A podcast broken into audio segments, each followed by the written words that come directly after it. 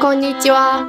このラジオ番組は韓国語と中国語同時に勉強することができる私たち沖縄に住んでいる韓国人と台湾人がお届けします。私は韓国語担当のキムと申します。こんにちは。私は台湾出身で中国語担当の張と申します。今日の番組は女子の文法についてお届けしたいと思います。前半は韓国語で、後半は中国語で、ぜひ皆さんも一緒に練習しましょう。キムさん、前の韓国語会話で、かとぬなど女子の文法についてもっと詳しく練習したいです。はい。では今日は文法に集中して説明します。お願いします。まずは、わの意味、うん、ぬんを使って簡単な例文を作ってみました。ですの意味のインミーダーも出てくるので一緒に復習しましょわの意味する単語は2つもありますね。うんとぬんはどうやって使い分けしますか？う。前回説明をした通り、うん、ぬんの使い方は単語の一番後ろに来る文字にパッチムがあるかどうかによって違います。文字が母音で終わる場合はパッチムがついてないので、ぬんが来ます。逆に、子音で終わる場合はパッチムがついてるので、うんが来ます。ここで注意点は、パッチムの後ろにゼロ子音、イウンが来ると、例言化が起きるので、パッチムの音がゼロ子音に移動します。じゃあ、どっちを使うのは、ちゃんと前の単語にパッチングがあるかどうか見ないといけないですね。そうです。ホームページに韓国語の表記を見ながら発音練習をしてみてください。まずは今日出てくる単語から見てみます。私、ちょ、ちょ、彼、く、く、彼女、くにょ、くにょ、 한국, 한국, 한국, 타이완, 대만, 대만, 오키나와, 오키나와, 오키나와, 히토, 사람, 사람, 쿄, 오늘, 오늘, 오늘, 오늘, 응. 아시다, 내일, 내일, 고래와 이것은, 이것은, 2000원 は、2,000원。イチョンの、 曇ります。降려 요。 クリョヨ、休みます。쉬어요。 シュロヨ、 쉬어요。 シヨヨ、はい。韓国人、台湾人、沖縄人のような言い方は、国の後ろに人の意味のサランを入れるだけです。では、一緒に例文を見てみましょう。 私は韓国人です。저는 한국 사람입니다. 저는 한국 사람입니다. 彼女は台湾人です。그녀는 대만 사람입니다. 그녀는 대만 사람입니다. 彼は沖縄人です。그는沖縄 사람입니다. 그는 오키나와 사람입니다. これは2000원です。이것은2,000원입니다.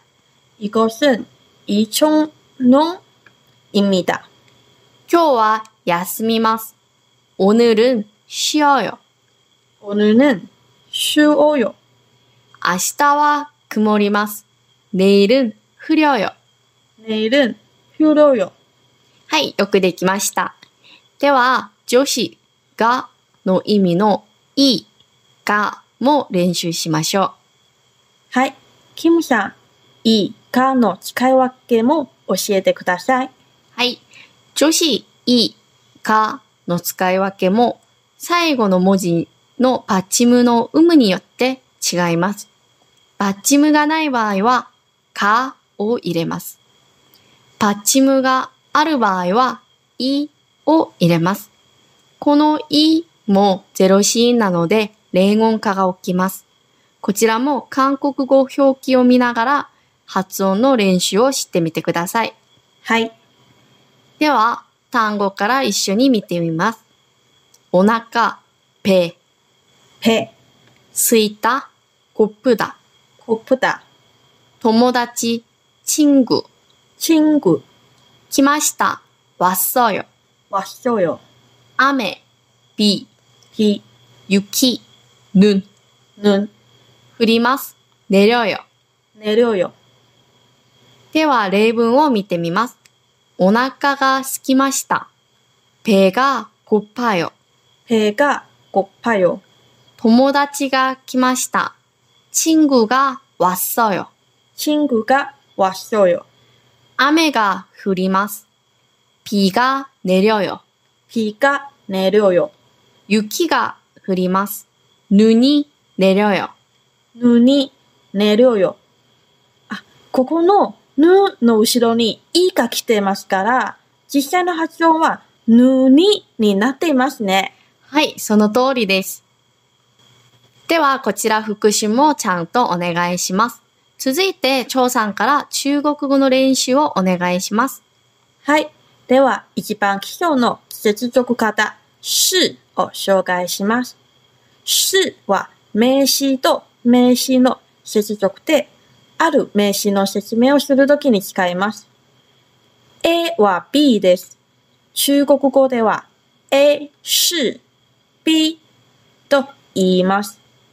先ほど韓国語で練習した単語と例文も中国語で練習しましょう。私、我、我、彼、彼女、他、他、韓国、韓国、韓国、台湾、台湾、台湾、沖縄、沖繩、沖繩、人、人、人、これ、这个、这个、你先台湾ドル、两千元、两千元、今日、今天、今天、明日、明天、明天、曇りますは曇り天気に変換して、陰天、陰天、休みますは休みの日に変換して、休息日。休息日、はい。今、休息日の日は、このスペリングを書くときに、日といを書いていますが、これは表示上に、日一つ発音するとき、いを書かないといけない。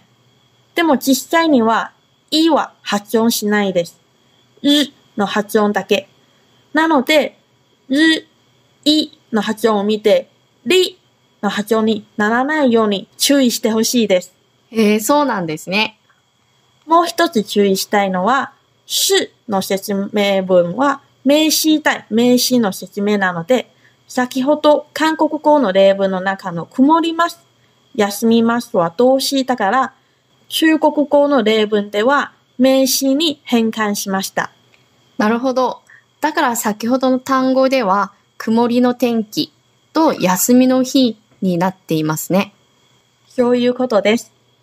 例えば、私は台湾人です。中国語は、我是台湾人。キムさん、私は韓国人ですの中国語は予想できますか？韓国は韓国と言います。えー、っと、我是韓国人。韓国人。韓国人。はい、そうです。では、一緒に例文を見てみましょう。私は韓国人です。我是韓国人。我是韓国人。彼女は台湾人です。他是台湾人。他是台湾人。彼は沖縄人です。他是沖繩人。他是沖繩人。これは2000台湾ドルです。这个是两千元。 这个是两千元，两千元。两千元。今日は休みです。今天是休息日。今天是休休息日。はい。明日は曇ります。 明天是陰天。明天是阴天。はい。よくできました。張さん、ちょっと質問です。今の彼も彼女も同じたの発音になっていますね。じゃあ、会話の中に男性のたが女性のたがどうやって聞き分けしますか？実は、男性の他は人弁と書いて、女性の他は女編です。それだけじゃなくて、動物の他、品物の他、神が霊の他の書き方も全部違いますが、発音はみんな同じ発音です。なるほど。びっくりしました。すべて同じ発音なので、聞き分けはできないんです。話の内容の流れで判断するか、今言ってる人は男性ですか女性ですかと聞くこともあり得るですよ。えー、なんか聞くの恥ずかしくてできないです。でも逆に、話すときは男性か女性か気にせず使いますので、LGBT の社会では便利ですね。例えば、最近有名な台湾の IT 大臣、大鳥タウンの話するときは便利ですよ。なるほど。理解しました。次は、がの中国語を説明したいですけど、中国語にはがに対応する単語はありません。いろいろ調べましたが、がという助詞の使い方は日本語と韓国語の特徴でもありますね。えー、私はもう慣れすぎて、むしろががないと文法の構成が想像できないです。じゃあ、がと似たような文法はありますか？例えば、日本語は魚を食べましたと、魚が食べました。ををがにしただけで、魚が目的語が主語とか違う意味になるような文法はありませんね。それも中国語の構文の特徴です。主語、動詞、目的語という順番になります。私が魚を食べましたは、我吃魚。魚が私を食べました。魚が主語なので、魚吃我になります。なるほど。では、中国語の文法は構文の順番が大事ですね。そうですね。常に目的語は一番後ろですと覚えばいいですよ。がはよく強調するときも使うんですけど、例えば、これが好きみたいな。こういう使い方もないんですか？そうですね。比較する相手はいないときに、私はこれは好きの中国語は、我喜欢这个。我は私。喜欢は好き。这个はこれの意味です。先ほども説明した主語、動詞、目的語の順番で並んでいます。でも、頂上したいときは、つまり、比較する相手がいます。この二つの中に、これが好きです。ならば、この場合の中国語は、比較の中国語、比較を動詞の前に入れます。動詞の程度を表す使い方です。我比較喜歡這個。こういう表現で頂上したりしています。今の例文を英語で考えば、I like this more, more と同じ感覚ですね。なるほど。中国語には本当にががないんですね。そうですね。でも、主語を頂上するとき、動詞を頂上するとき、あるものを指定したいときには、がの代わり、それぞれの文法がありますので、出会ったらまた紹介しますね。はい。それでは、今日の番組は以上となります。ぜひ皆さんも声出して練習してみてください。今の内容は番組ホームページに韓国語と中国語の表記と読み方を載せていますので単語の書き方も確認できますよ中国語と韓国語を勉強するとき、わからない内容があれば、ホームページにコメントしてください。私たちが返事します。また番組内容に対するご意見アドバイス聞きたいことがあればコメントお願いしますこの番組は毎週日曜日に放送しますので、ぜひ来週も聞いてね。バイバイ